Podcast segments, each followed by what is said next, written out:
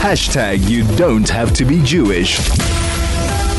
Joining me right now, we're talking about, well, it's actually the mind, the mind boggles because when you've got world leaders who are comparing what is happening with Israel and Gaza to Adolf Hitler and the Jews, what it tells me is that we have world leaders who are not knowledgeable about what they're saying and that they don't have all the facts.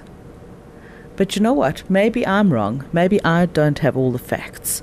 So I thought, well, let's get hold of Mary Kluk. She's the founder and the director of the Durban Holocaust Center and find out if it is fair to compare, if one can actually compare, you know, this, uh, make this comparison between what Israel is doing in Gaza and what Adolf Hitler did to the Jews. Morning, Mary. How are you? Morning, Kathy. Um, I'm also listening to you, and the, as you said, the mind boggles. But how, and, I, and and by, and just sorry to, Yeah. to just make the point, you are definitely um, not be, you are being absolutely fair. Fair is not the word. It is absolutely reprehensible. But how how how does somebody get away with this? I mean, we're talking. We're not talking about the guy in your corner cafe. We're not talking Yeah, about yeah. the guy who delivers your takeaways. We're talking about the Brazilian president, Luiz Inácio Lula da Silva. Um, he was speaking during a ministerial meeting discussing infrastructure investment projects in Brasilia, and it's actually mind blowing. This okay, so in yeah, okay, so what did he actually say? What did he? What were his actual words? I have I've got the I've got the quote here. He said, "What's happening in Gaza isn't a war; it's a genocide. It's not a war of soldiers against soldiers. It's a war between highly trained army and women and children. What's happening in Gaza and with the Palestinian people, and then a break, already happened in the past when Hitler decided to kill the Jews." That's the quote. what an idiot! And I, I'm sorry, I- I it's just think we- idiocy. And I, I don't think it's got anything to do with people not knowing. It is it's it's intentionally provocative. People are aware that they're using language that is deeply hurtful and upsetting, and um, you know, for so many people still alive, the past is the present. What's happening is all coming back, and it's triggers. It, these are these are what happened on October the seventh for Holocaust survivors, I guess globally, but particularly um, in Israel. And it's interesting, Kathy. I had the privilege of going to Israel. I say it was was, was a real privilege on the 16th of November for a claims conference. Um, meeting, solidarity meeting, just a handful of the um, executive committee of the claims conference. We were in Jerusalem to show solidarity with the survivors in particular, who there are 145,000 Holocaust survivors still living in Israel.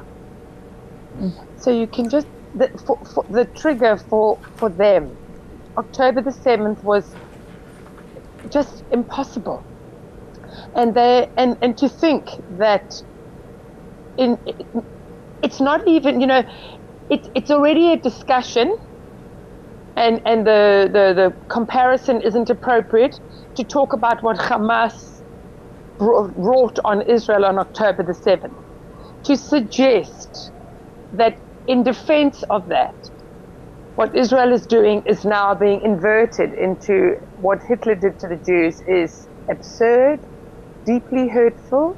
And um, if it, as you say, wasn't from a significantly prominent world leader, who's part of BRICS, by the way, of which South Africans are, uh, very much that part of that group, um, one would, would sort of have to dismiss it.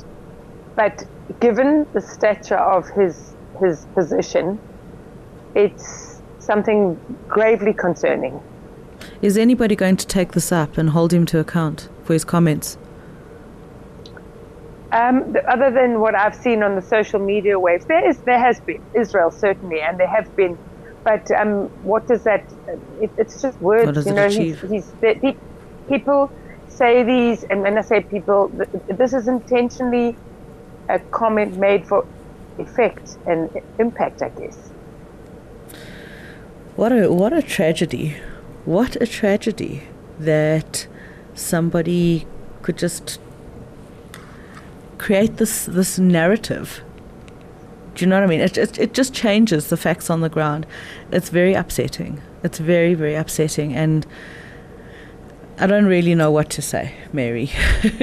Other than I just I wish our you know, I was actually saying to my, my crew earlier this morning that when you speak to certain political leaders, you know, off camera and, you know, when the mics are off, they'll tell you it's just rhetoric. But just rhetoric caused what happened in Rwanda.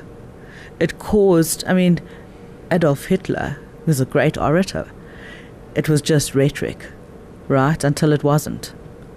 And that is my concern. It's uh, just. Um, it's shocking. It's absolutely shocking. Mary, thank you so much for your time this morning, and uh, I'm sure that won't be the last time that we speak. Be well. That's Mary Kluk. She's a founder and director at the Durban Holocaust Centre.